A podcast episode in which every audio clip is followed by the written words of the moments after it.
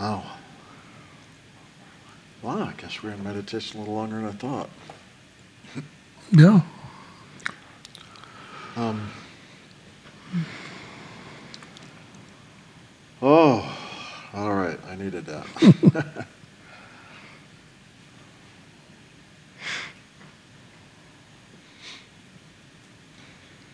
Just kind of trying to look inside and see where I want to start.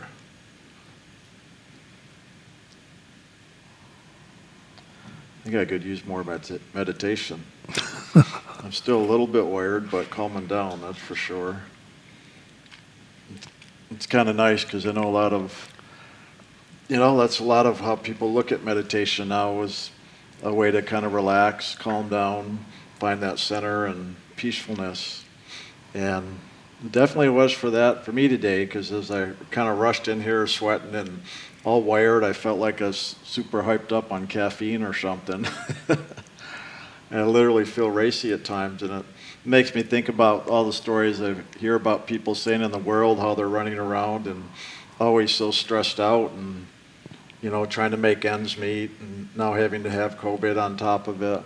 But such is life. There's always something to deal with, and you know eventually we've got to find those ways to take care of ourselves, however that is. And a lot of times we'll start on a physical level, like with diet and exercise and and then some of us might, you know, find support groups or therapies or counselings to help with the mental and emotional level. And then eventually we find ourselves being drawn towards the spiritual level. And for those of us on embarking upon that journey, more spiritually, is where we begin to find that essence of spirit not only infiltrate through the consciousness and all these other levels within ourselves, but literally begin to embrace and envelop all of that. And after a while, we begin to see that really that soul essence and that movement of loving within us, it's almost like a cocoon. It's often been referred to like an egg that we're, we're kind of wrapped up in the egg. And it's that body of light, if we can call it that, in which we really are all enveloped in God's loving. And it is that loving that literally brings us back to that center in that place of peace that really everybody knows about and everybody really wants and looks for, but simply have lost track of how to get there, let alone where is it, but also how do we get there. But yet we know we're seeking for that. We know there's something missing. We go looking wanting that. And not even understanding that, we'll look for it in the physical. Just like I mentioned, a lot of times we'll start with diet and exercise or therapies and counseling to handle and balance our, our belief systems, our thoughts, our feelings, our anxieties, our stressors, how to cope with life.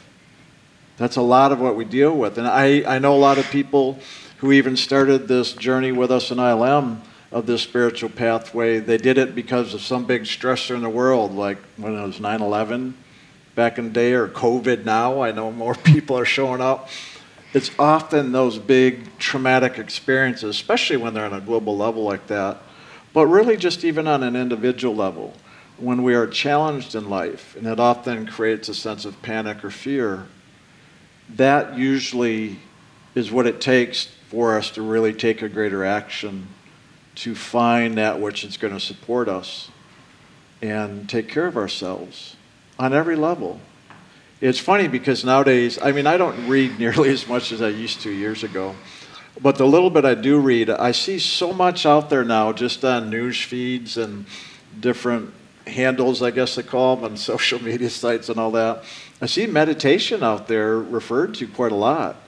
But it's funny because the main way I see it referred to, well, I shouldn't say the main way, a couple of ways, but one of the main ways is I see it as a stress reduction tool that a lot of people will start to meditate just for that reason, for their health, not only physically, but mentally and emotionally, and to, you know, bring themselves back to that centered, peaceful place And there's so many scientific studies now, medical studies, you know, where they hook up the things to the brain, all the electrodes and wires, and measure the brain waves in the different centers in the brain when they meditate, the different lobes.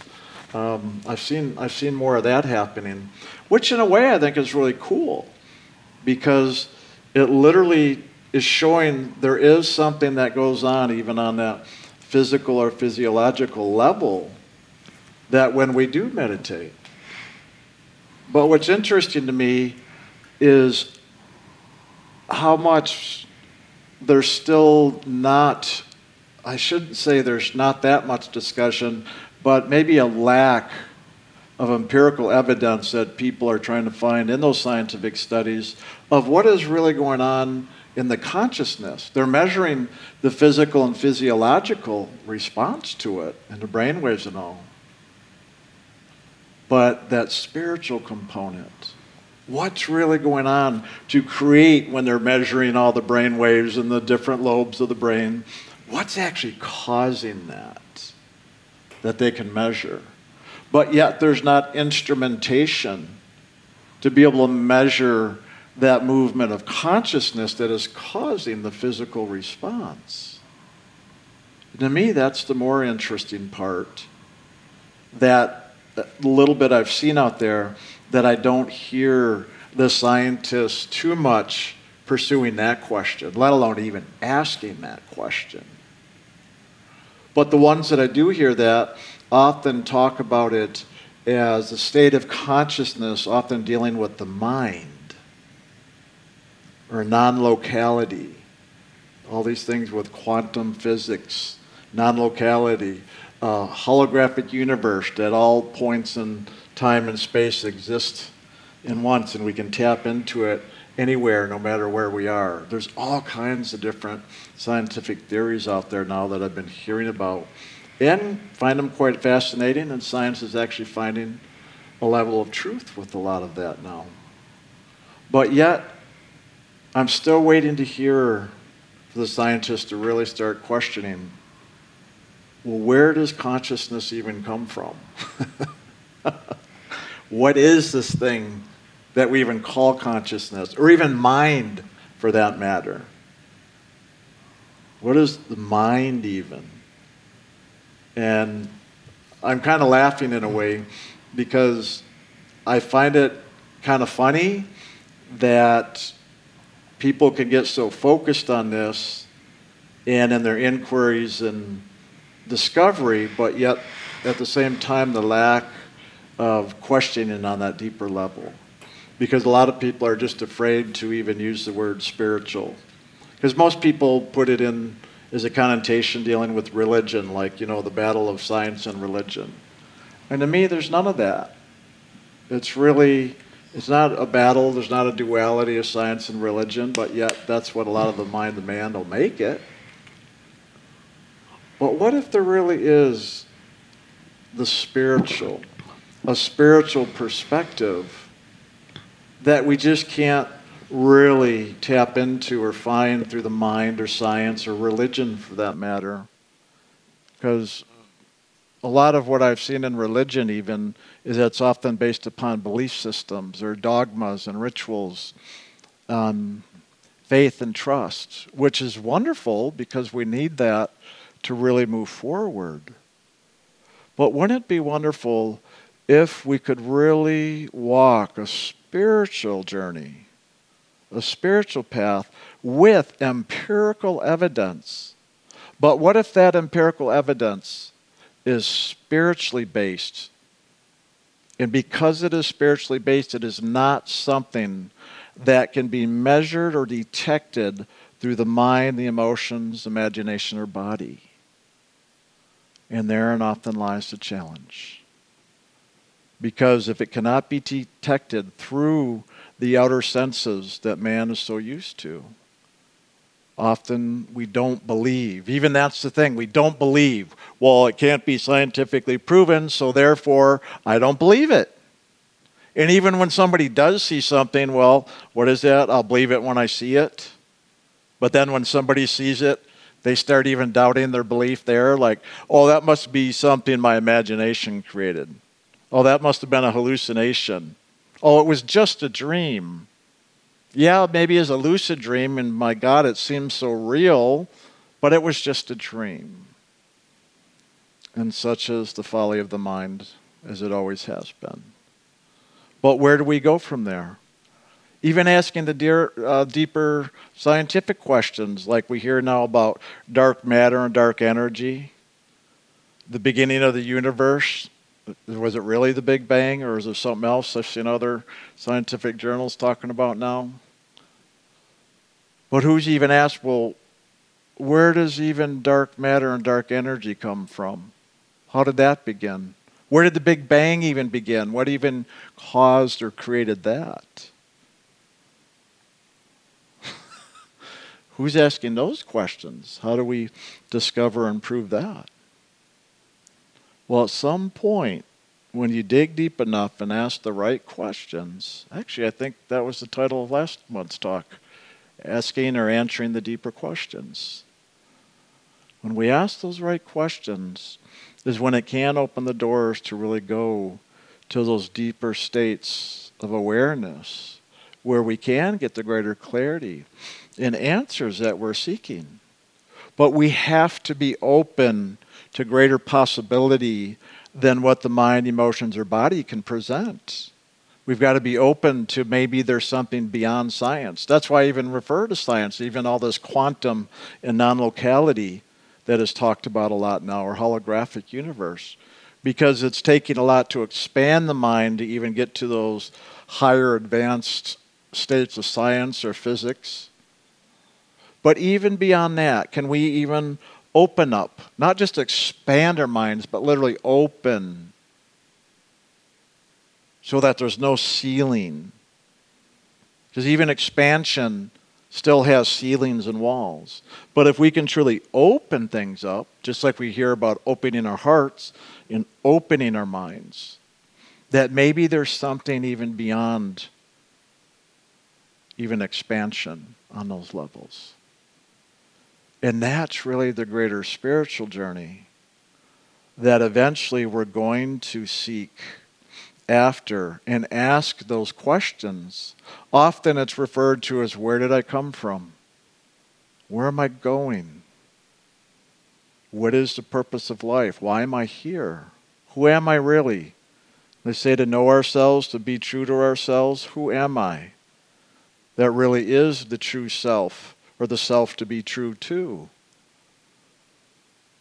That's the deeper search that at some point on our journey, when I say our, I mean the soul's journey, not just this body, not just this even lifetime. At some point on our soul's journey, we're going to begin to ask those questions and to seek out those answers. And that's what we're doing here.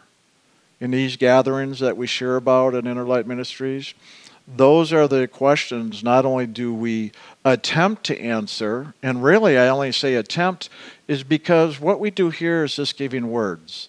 The words, to me, they just give description, direction, an idea.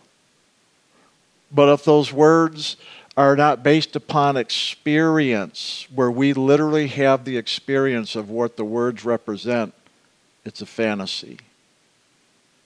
And that's something important to be clear with. Is it fantasy or is it reality? Well, our experience is what we need to look to. Some people will call that subjective, but what I have found is that the true spiritual experience, there is a level of subjectivity, but in truth, it's very objective. It's just that there's these levels, dimensions, realms of consciousness that are beyond the level of understanding or objectivity that the mind has a capacity for here. And therein is the challenge. And why at some point we need to be able to let go of the mind, to let go of our thoughts, our beliefs, because they're all limited. We only know, or think we know for that matter, or understand based upon our limited beliefs. But even a lot of those limited beliefs may, some of them may come out of experience. but maybe those experiences are very limited themselves. So until we are willing to go beyond those limitations and open up to a greater experience, how are we going to even find that empirical evidence? We've got to be willing to open up, move beyond our fears of the unknown, to allow ourselves the opportunity to experience something beyond all of this physicality or mentality. And therein is the greater journey spiritually that we do share here in ILM. And not just the words as a saying to describe it, which we do here obviously in our talks and when we do the Q&A. But that's why we even start our programs with the meditation because we know this journey is experientially based and we need to have experience. So we start right off with meditation because we know that meditation is the way to move into experience that we can begin to open up, as I'm just describing, to have spiritual experience that is beyond the mind, emotions, imagination, and body. And that's what we're attempting to do in meditation is to really open up and experience that which we may call God and spirit and soul. That we may have our own personal experience of who we are, what God is, what that essence of spirit is that is loving, that is life itself. So we need a way, we need guidance, we need direction, something that we can apply and take tangible steps to do that. Because if we don't have a direction to go, we just sit in wonderment, not moving, we stagnate because we don't know which direction to go. We don't know what to do.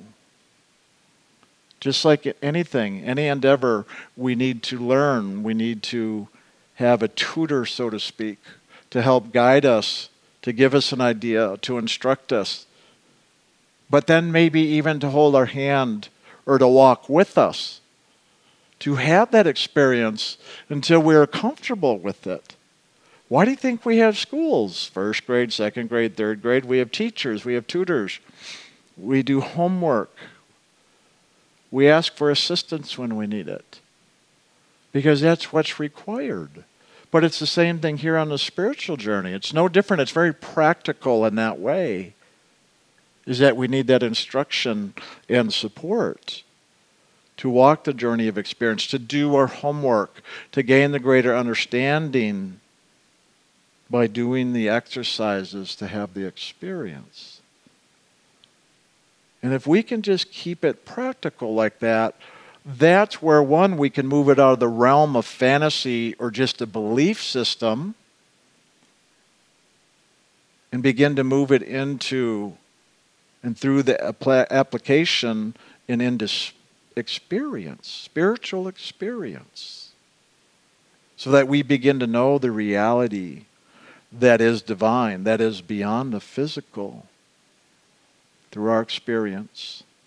And that is the empirical evidence, is our own experience. And I know this is the challenging one for those of the scientific mind and have to measure it and prove it on the physical level because people would say, well, that's not empirical evidence. That's just your opinion, or that's very subjective based upon only your experience. But what if everybody who does this begins to have these spiritual experiences. And then, if we get enough people doing that, and a lot of people start reporting very similar, even if they're not the same, but a lot of them will even say the same thing, but very similar experiences, even if the details are a little different, just like we can have different dreams or we all look different but yet we're all human, we're all people, we have a lot of the same functions and the way we do things and believe. Just because we're different here, does that mean objective, objectively that we're not empirically having the same Isn't the empirical evidence based upon that objectivity where we are the same? But just because we all look different or have a different life experience, does that make it totally subjective? Do you see where I'm going with this? So, just like we can say that in the physical, what if we brought that to the spiritual? And we began to approach the spiritual journey, spirituality as we call it, from not only that personal subjective level, but on a bigger basis, objectively, because it is the same across the board. When enough people do it and you see enough of the experiences and the similarities and the sameness, you can begin to objectify.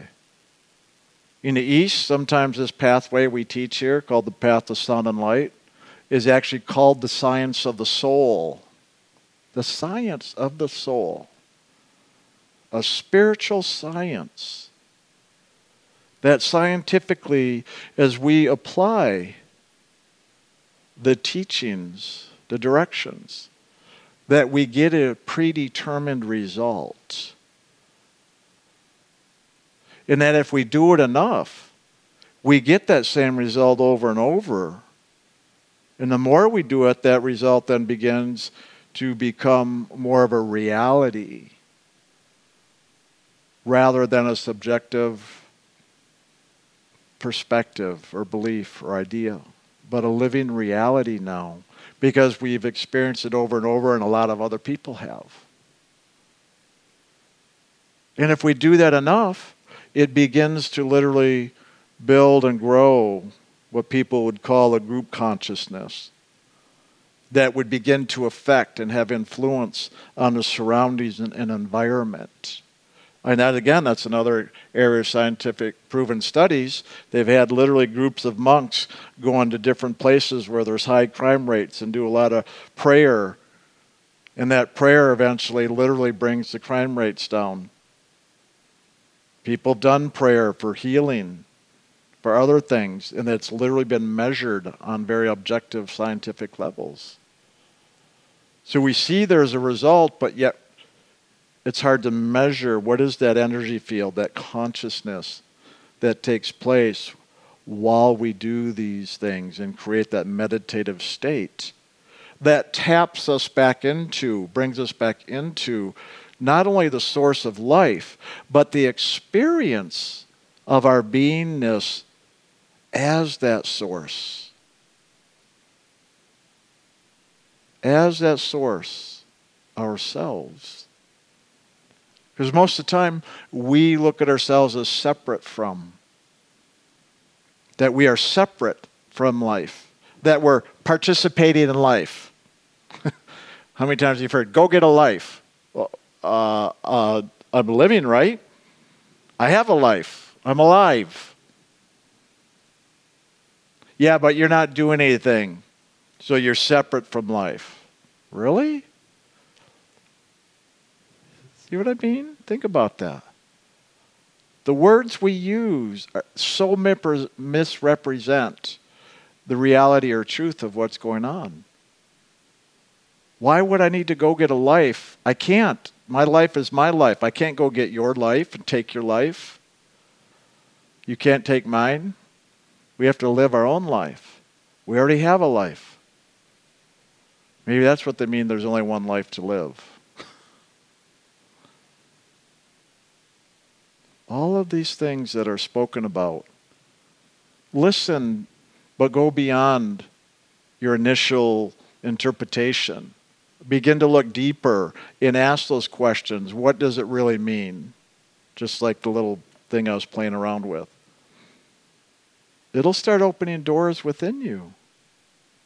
But just like my talk last month, you've got to know the question the right questions to ask. Ask the deeper questions not even the right ones. Just start asking deeper questions and eventually it'll get you to the right questions to open the doors to have the deeper states of truth not only revealed but again to move into your own personal experience of what that really is where you begin to tap into that source of life but that you begin to realize your oneness with it and as it. Not something separate from, not something that is born and dies, but something that is eternal and ever in that divine presence of life itself. As who we are in our true beingness, as the true self that we may call the soul or the divine spark of God. That is that living, loving essence of the Lord made in the likeness of God. Made in the likeness of God but in truth, never even separate from God. If God is the ocean, and what makes up the ocean but drops of water? And this is how it's often referred to. The beingness of God is often referred to as the ocean of loving, or the ocean of love and mercy. And all the divine sparks are those drops of God's divine beingness that make up the whole ocean then how can anything be separate? All those drops are what make up the whole ocean that is God.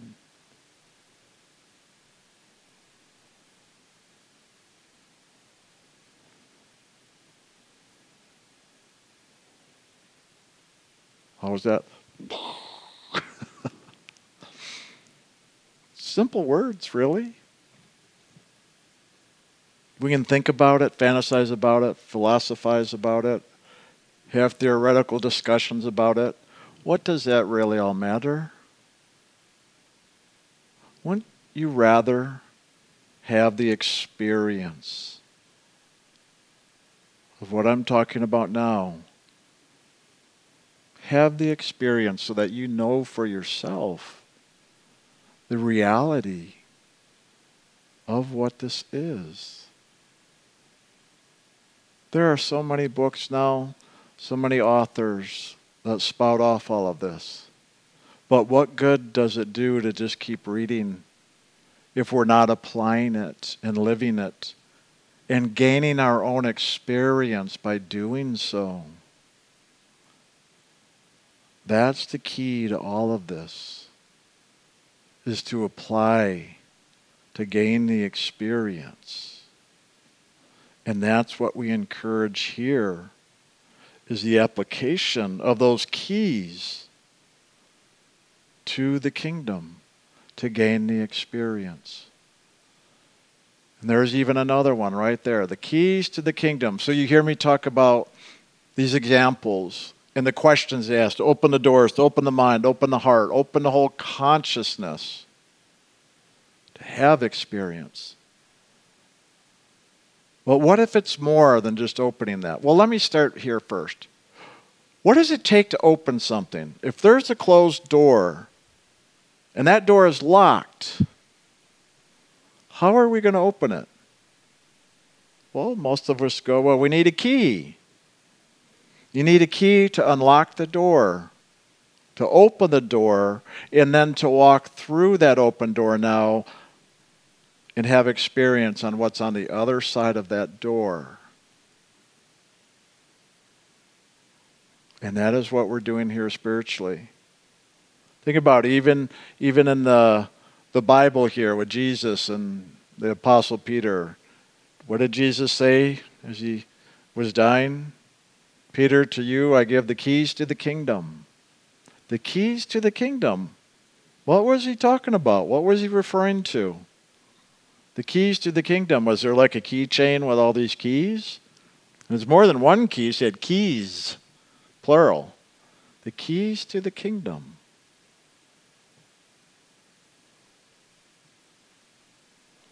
Interesting, isn't it? That's where Jim's got all kinds of good stories. When I was a child, and then you would ask those questions and go around seeking the answers and eventually have the inner experience. After you talk to enough people who didn't have the answers, and eventually go inside to get the answers and through spiritual experience. You're going to hear us reference all these things in here time and time again. But the keys to the kingdom, as many of you know, been around for a while, but if you're new and joining us, is a primary action that we work with here in Inner Light Ministries. Those keys to the kingdom are also often referred to as the sacred name of God. The Lord's Prayer, Our Father which art in heaven, hallowed be thy name. The sacred hallowed name. The keys to the kingdom.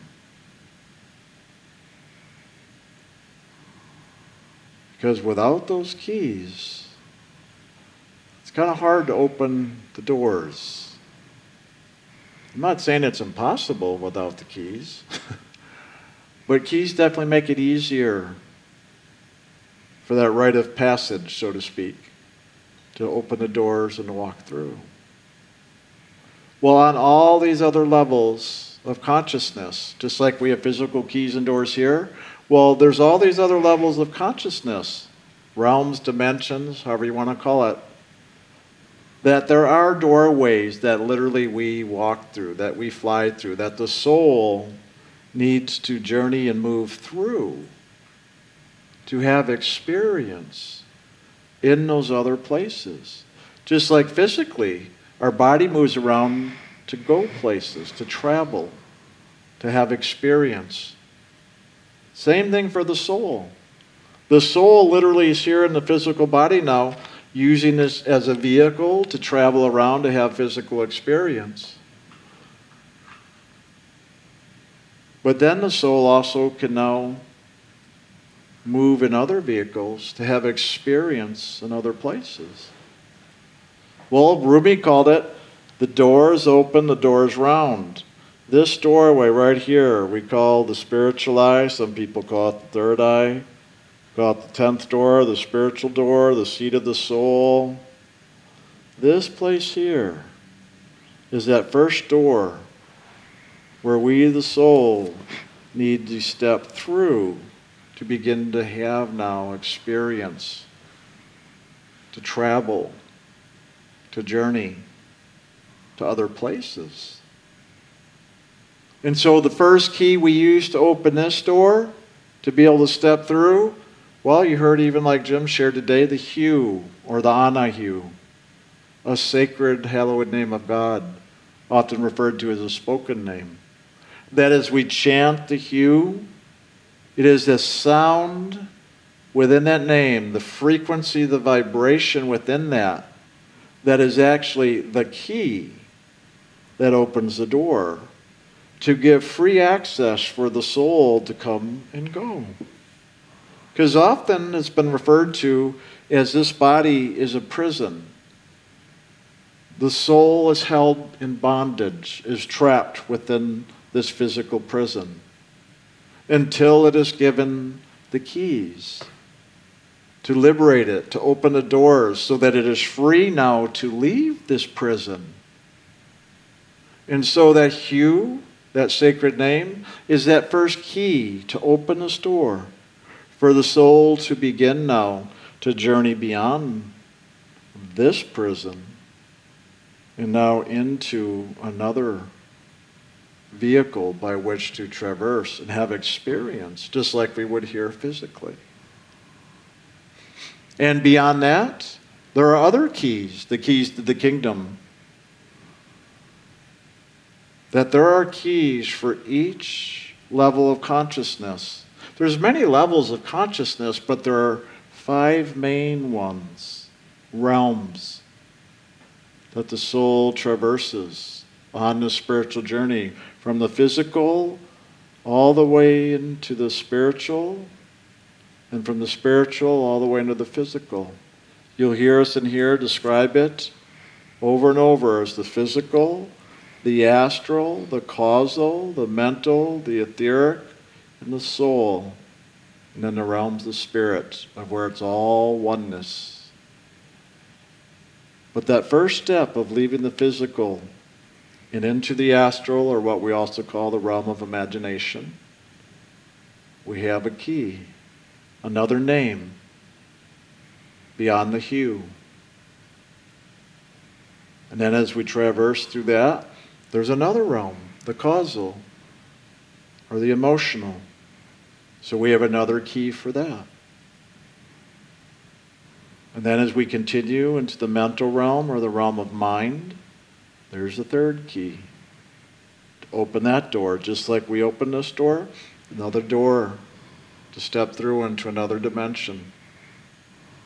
And then we have the realm of the unconscious, or what we call the etheric realm. There's a fourth key.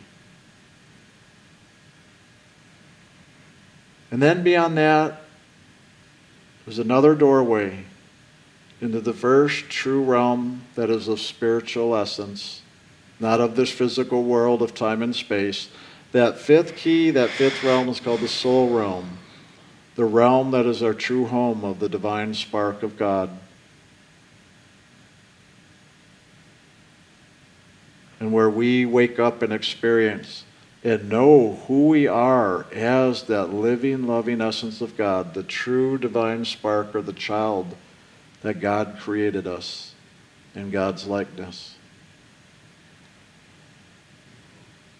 So there's five keys beyond the physical. The HU's the first step, but then these other five keys beyond, from the astral to the causal to the mental, the etheric, and in the soul, to truly wake up and know ourselves as that divine essence.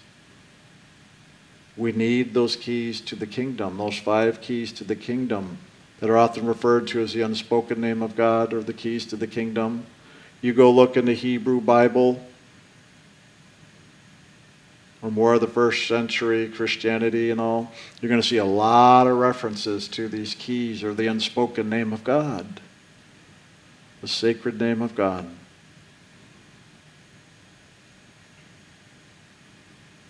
That's where it's fun to do some research.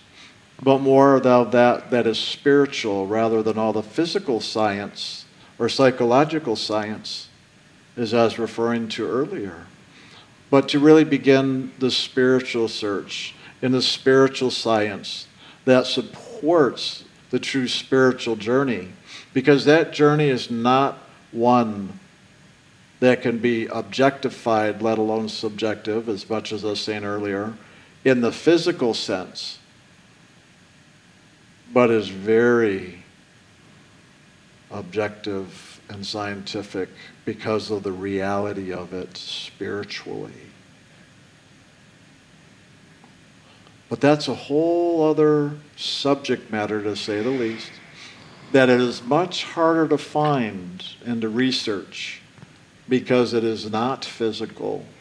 So it's harder to find the information out there. Well, why? Because it's not an outer journey. It's an inner journey. What have all the saints, the sages, the masters, the teachers over time always said? To find the kingdom of heaven, we must what? Go within. I always say, go within what? Go into what? Within what? Go within to ourselves. We have to stop looking out here and doing the outer journey. And now just turn around, come back to ourselves, and go within to ourselves. That's why in here you'll hear us talk about go in and up. No matter where you are, if your focus is down here, go in wherever your focus is. I'm hungry right now. Okay, so go in to where you're hungry. And then come on up, right here to the seat of the soul that we talk about all the time. Come on up to this door. In and up. And then as we go deeper into meditation, just like Jim guided us in meditation today, even there we go deeper into our consciousness right here. And as we do, that door will open up. We chant the HU, it's the first key that opens that door, beginning of the journey into the inner kingdom. So we go in and then up, and we begin to lift up and rise above this physical consciousness as we rise up and step through that doorway into now these other dimensions or frequencies. So we go within into the Spirit and rise up in the higher states of consciousness and awareness, in frequency, the true keys to the kingdom. And those names are about frequency. They are spiritual frequencies. And as we chant them, that frequency within us opens the doors to these higher states of consciousness. It's all sound and light and frequency, the frequency of sound and light together. We have a sacred name that has a sound frequency, and then we have a light that has a light frequency. And it is that light and sound frequency together that picks the locks to open the doors. But that's the fun part of the journey is practicing this, doing this, walking this. We first have to find the door. That's why when we even talk about meditation here, what do we do? We give the instructions. Here's the door. So focus here. Here's the key, the HU. Take the key. Here's the door. Now put the key in the door in the lock and open it. You click opens up. Oh my God, what's that light on the other side of the door? God, it was so dark in here, but man, as soon as that door opened, there's a bright light. Wow, it's kind of bright right now. Kind of getting taking a while to get used to that. Where's my sunglasses? Then we do it over and over, and little by little, just like if it's too bright outside, eventually your eyes kind of adjust to it. That's literally what happens even on a spiritual journey. You'd be surprised how much the spiritual journey, a lot of it looks a lot like the physicality here. Very interesting. Big difference, though, when you and yourself can fly through it all without needing a rocket ship or a plane or some other vehicle, but just yourself flying. But that's how simple this is. We describe it, point it out, clarify it step by step. Where the door is, what to do. We share the names. When we talk about initiation in Inner Light Ministries or initiation of the path of sound and light, what that is is literally just sharing the other names, the other keys to open up those other doors of consciousness, just like we used to HU here to step out we share those other names, that as you chant those within, it unlocks and opens the other doors, just like the HU does here. So that the soul, who we are, can now continue that journey beyond into higher and higher realms. To have greater spiritual experience beyond the physical and beyond the metaphysical. So many people think that the metaphysical or psychic realms are spiritual. Just to clarify here, in ILM, what we call spiritual is the soul and the Spirit of God, the true spiritual essence that God is, that the soul is, is what we call spiritual. The other we call physical or metaphysical that which is of time and space the physical body, the imagination, the emotions, the mind, the unconscious, subconscious, or as I described those other realms earlier. Those are all the physical dimension of time and space. The great void. God created the heavens and the earth, and the earth was void and without form. That earth that is void and without form is all this that we call physical or metaphysical. So we've got to walk through all the doors through the metaphysical to go into the spiritual. But truly, all that is spiritual, that is here physically, is us, the soul. That is the spirit that is within the vessel that is physical.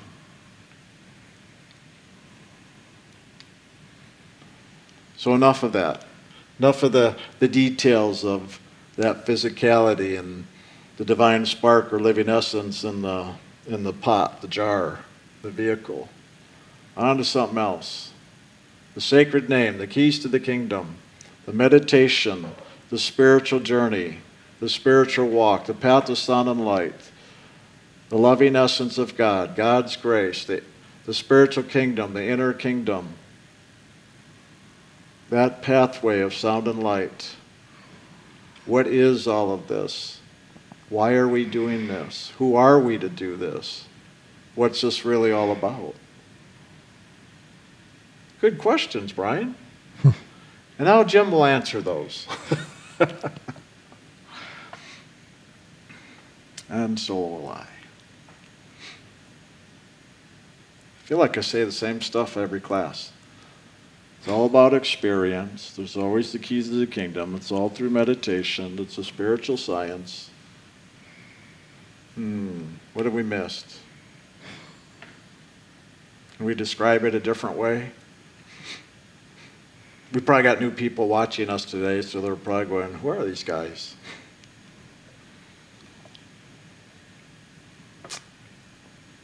What more could I tell you today? Let me see. I'm not really thinking, I'm just looking like I'm thinking.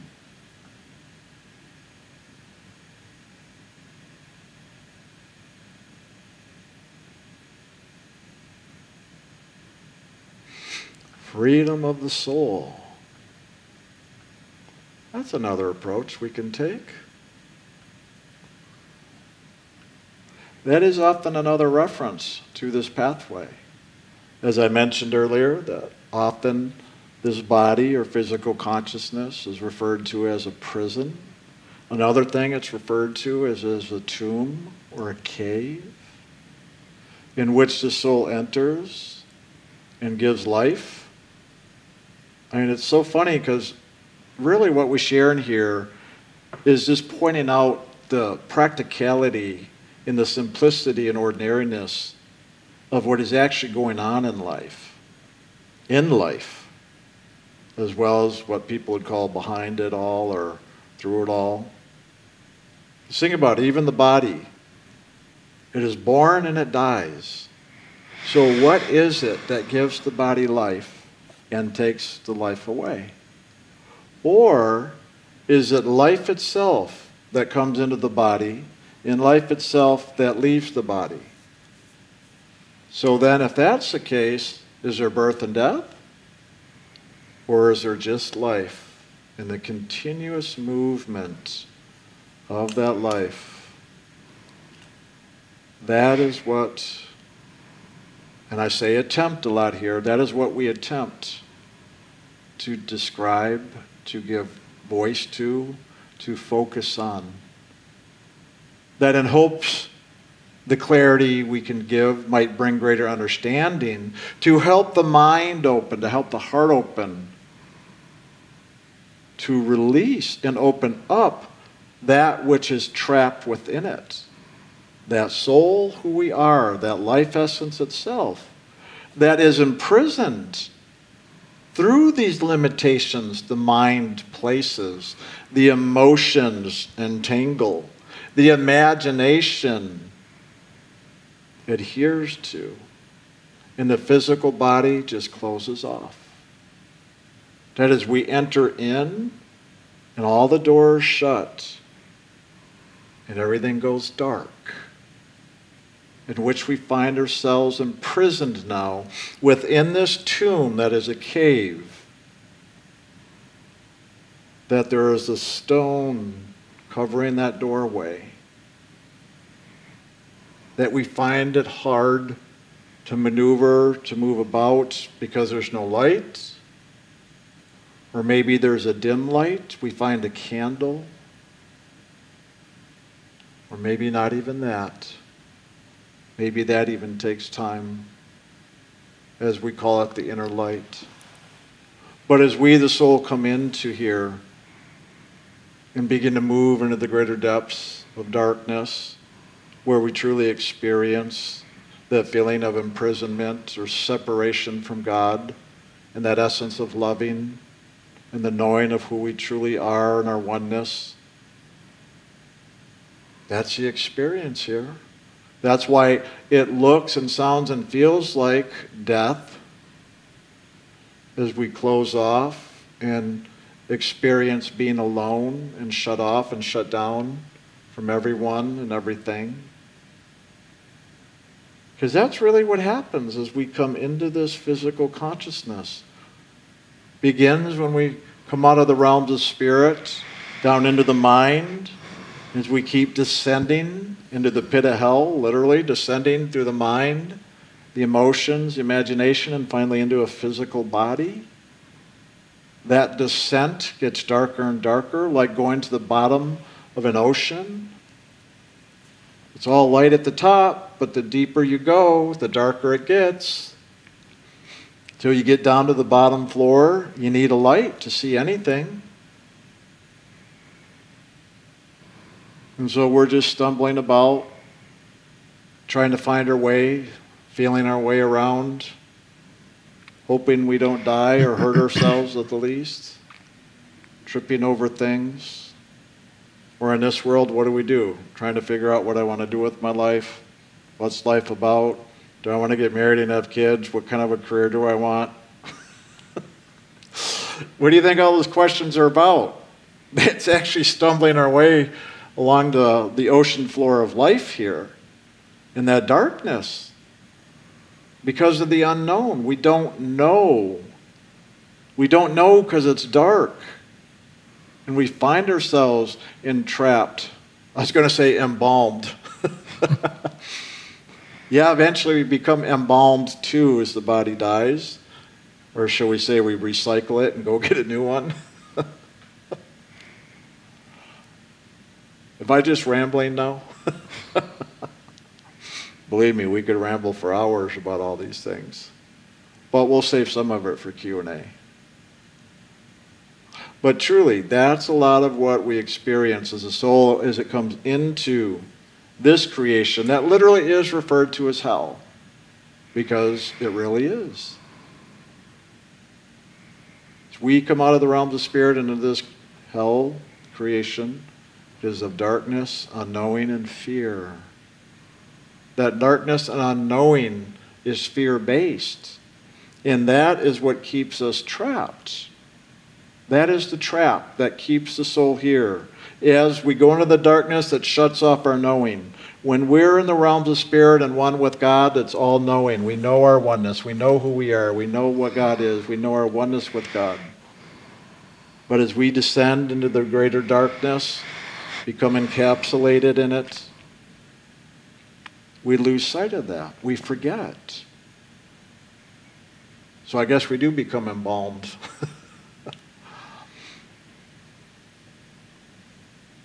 and that's where we find ourselves in that great fear.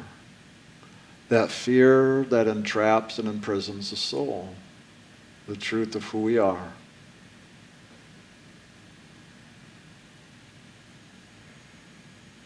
the soul on its journey through this creation of darkness and hell.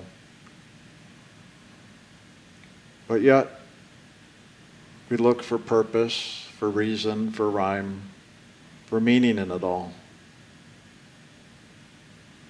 What if the meaning really is just having the experience of the journey?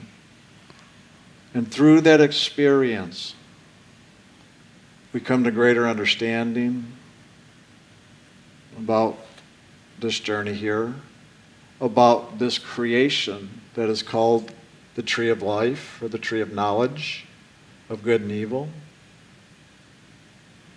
It's a tree in the Garden of Eden. God created it. So if God created it, maybe we're meant to go eat of its fruit, to have the experience that comes with that bad apple, with the serpent, the ruler of this kingdom, Lucifer, the Lord of this creation. And maybe in that journey and through the fear, it helps to keep us here so that we can traverse and wander through it, to have experience. Just like there's different levels and depths of the ocean to the ocean floor, and greater levels of darkness and light the higher you go up. Think of all, even all the creatures in the ocean and how that even changes as you go deeper. Kill or be killed, eat or be eaten. That which runs nature here, fight or flight. It moves us along on this path of physicality, the journey through this creation, this world. And eventually, as we keep moving through that, well, just like anything, eventually we get bored. We want to have a different experience, so we go on a journey, an adventure to discover, to have a new experience. Why do you think we like traveling so much? To check out new lands to tour around the world. Why do we find that so exciting or fascinating, enjoyable?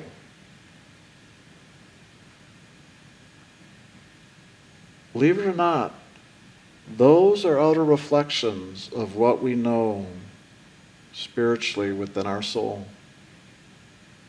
Because the soul knows, even though it's forgotten, buried in that unconscious is the soul's knowing that it has come out of the realms of spirit and that this world is not true or real, but it is just on an experiential journey until the day it is bored or had enough, experienced all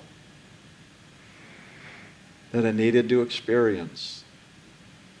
And when that time comes, there's an inner knowing and then we begin now the search for the way out. To begin now a different journey, a new journey, a journey of going within, in, going within to the Spirit, rather than out into the world to discover, or to other planets for that matter, the way we're going nowadays. But truly to begin the other journey, to reverse course and to go within so that we begin now swimming up from the bottom of the ocean and on up to the top where it's lighter. And that's the journey, the inner journey of meditation that I already described with the kingdoms and through the different realms. But I'm just giving a different perspective now. And it's really wonderful because the more we can experience rising up, whether it's underneath the water and you go, swim up higher and higher and you see more of the light and you can breathe, you know, where you start to move. When you get your head above water, you can breathe. Or whether we're flying and we can go higher in the sky in this greater expansion and freedom that we feel and experience. Those are all reflections of often the soul's experience of the journey of the return back to that spiritual kingdom, that greater expansiveness and freedom, because the soul knows it's beginning to now move out of where it's been imprisoned and trapped. There's an inner knowing, and it begins to wake up in excitement as we know we're getting closer to home Literally, we get homesick. There's a sickness. But that's just how we feel or experience that greater depth of separation. That's why as we lift up higher in spirit on our way home, we begin to feel better. That that dis-ease, that sickness begins to drop away. We begin to experience healings attachments letting go, karma clearing, lessons learned, freedom. We begin to actually see some light. Whether we're rising up through the ocean or we're finding our way through the cave where we've gone so deep into the cave or the tomb, we're now getting closer to the door. So we begin to see the light coming in that's out here, that light of spirit now, as it begins to shine within our consciousness, that we can actually begin to see our way, to see where we're stepping. Where before we were tripping and falling around because it was so dark, but now that light as it comes in the door, we can begin to see where to step so we don't trip so much. I say so much because if we're not looking where we're stepping, we still can trip. The nice thing is now, even when we trip and fall, we know we can pick ourselves back up and we can see the direction to go. As they always say, whoever they are, go towards the light. go towards the light. So whether we're deep down in the tomb in the cave and we're just rising up to the first door, the light of spirit is shining in. And as soon as we begin to detect it or see it, a part of us just lights up, gets excited, because we know. We begin to taste and tap into that sense of freedom that comes with that light of spirit. That's the beginning of the soul waking up. Waking up. And as that light begins to wake up, we sense and know that greater freedom. And then we begin to have an inner awareness that motivates us, enthuses us more and more, where now we begin to walk faster towards that door maybe even begin to run towards that door. Because we know with the sense of excitement that through that door is our freedom. Where we've been feeling so alone and separate and afraid that we feel the freedom, the joy as we run towards that light that we see shining in through that door.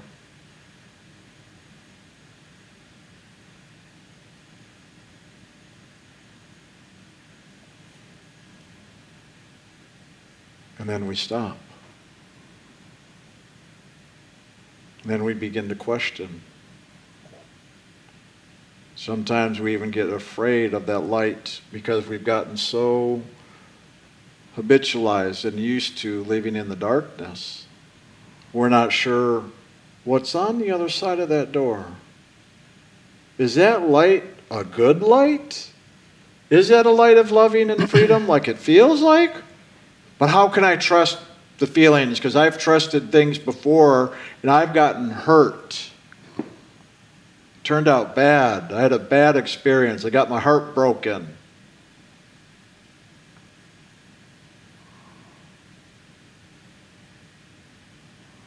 And there and now, those entanglements or attachments of the past start pulling us back. We're right there at the light, starts to pull us back because of the doubt, the fear? Can we trust it? Am I going to get hurt mm-hmm. again, get my heart broken again? Or can I actually step through the door and into that light and trust that it is going to be good?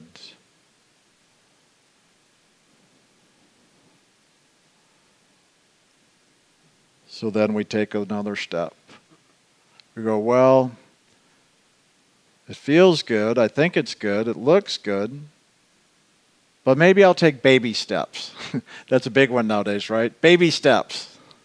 I guess too many people ran and tripped and hurt themselves. That's why I guess we're doing baby steps now. I used to just run for it and go for it. When did baby steps ever show up? Maybe enough people did that that they maybe ran into the wall or ran into something and got hurt. So they started doing baby steps so they wouldn't hurt themselves. Well, that's not a bad idea. See, I ask questions like that. I go, why do people say baby steps? That's only been more recent the last few years I started hearing about baby steps. But nonetheless, we're walking or running or little baby steps in the right direction we do it in such a way that we feel safe, that we can test things out to build that trust, to have faith in our own inner experience and awareness of what seems uplifting and freeing and joyful and loving. And so we just move little by little towards that light until we get to this door now. And then we stop, we pause. And we realize as we look around and look behind us the journey we've taken just to get here. And then from here, we actually see the light that is shining in, and we can see all this stuff. Now, this trail that we've walked through in our consciousness, and we see that it was a trail up a mountain, and that we are now at the top of a mountain. Just as Moses went up to the top of the mountain, saw the burning bush, that light of spirit. We see we're at the top of a mountain, and what a journey it's been just to get there. And a part of us feels relieved and good because we've gotten this far. We've empowered ourselves. We believe in ourselves now. We feel good about ourselves. Maybe we've learned some self love and acceptance and forgiveness. But then all of a sudden we realize I'm at the top of the mountain. I made it. So, two things. Either ego goes, I made it. I'm everything. I'm God now. And then we turn around and go back down the mountain to preach to everybody. we all know people like that if we're not that person ourselves.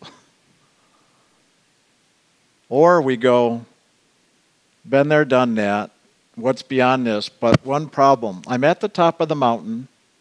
There's nowhere else to go. There's just all the sky, and the sun's way up there. So, where, where's there to go now? I've walked the journey to the top of the mountain, but I can't walk through the sky into space or towards the sun. So, what do I do? Well, have you heard of the phrase, when the student is ready, the teacher appears? Well, that teacher that appears is that great tour guide that we often call the radiant form or the spiritual teacher, that God sends as a messenger of the Holy Spirit to now assist that soul for the next adventure, the next stage of the journey, to be able to now step through the door and beyond the mountaintop, because that requires flight. So we need a vessel, a vehicle, a way, a means by which to take flight, to fly beyond the top of the mountain. And that point is also the point now where we, we when we are at that point and we are ready that God and God's Holy Spirit will truly bring us that great tour guide I like to say sometimes the spiritual teacher that'll meet us right here at the top of the mountain. Just like when Moses came to the top of the mountain and there was the burning bush and the voice of God speaking with Moses. There it is where God meets us as the Holy Spirit in that radiant form of a spiritual teacher that says, Come now, follow me. I can take you now.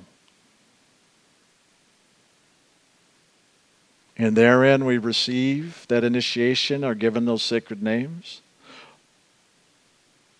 And therein also is where now that grace, that action of the Holy Spirit, as Rumi called it, the river of loving, or as we call it here, the path of sound and light, through that sacred name, the sound current, and that light of the Holy Spirit is an avenue in which the spiritual teacher has come to you, and by which now, as you are, in a sense, retrieved, that you can now begin to step out and into that current of loving, by which now that current can take you, the soul, from the top of the mountain and fly you through the sky towards the sun. Because it is through that sun that is a ray of light that comes right here to the seat of your soul to meet you. That is the radiant form of the Holy Spirit that meets you right here. That when you are ready to take that step, that ain't a baby step. That's the next big step, or what's often referred to as the leap of faith, where you're literally jumping off that mountain. So that now the grace of God or the Holy Spirit can now take you from there and now begin to carry you back to the origin, that sun, where you now begin to fly. And that grace of God through the radiant form will carry you into the sun. That is the beginning of the merging now into God, that essence of God. And through now that next doorway into the next realm, where there's another sun, in the next realm, where there's another sun, until you go through all these realms that I described earlier, until you're in that soul realm where that sun is that we merge into now and begin to really know that full truth of that essence of God of who we are and where we've come from. And that's the greater journey of the liberation of the soul that truly we speak of and practice here in Inner Light Ministries. And it is an experiential journey. We are not a religion that preaches or converts or evangelizes. That's not what we do here. We simply share about the experiential pathway and process by which to participate with that, to have the true spiritual experience, for our soul's awakening and liberation, to know that truth of who we are and where we've come from and where we are going. And it is that journey that we are solely focused on here in Inner Light Ministries. Oh, we talk about all kinds of things. But it always comes around to this focus of soul liberation that we speak of in many different ways, just like I'm doing today. And we'll continue that as long as we live and whoever lives beyond us. Physically, I'm talking.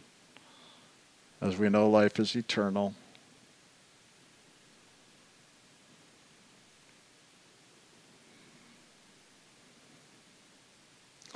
So I just looked at the clock and realized I've been going for a while. As we said, it's easy to keep on going. But with that, I am going to go ahead and give Jim the opportunity to share.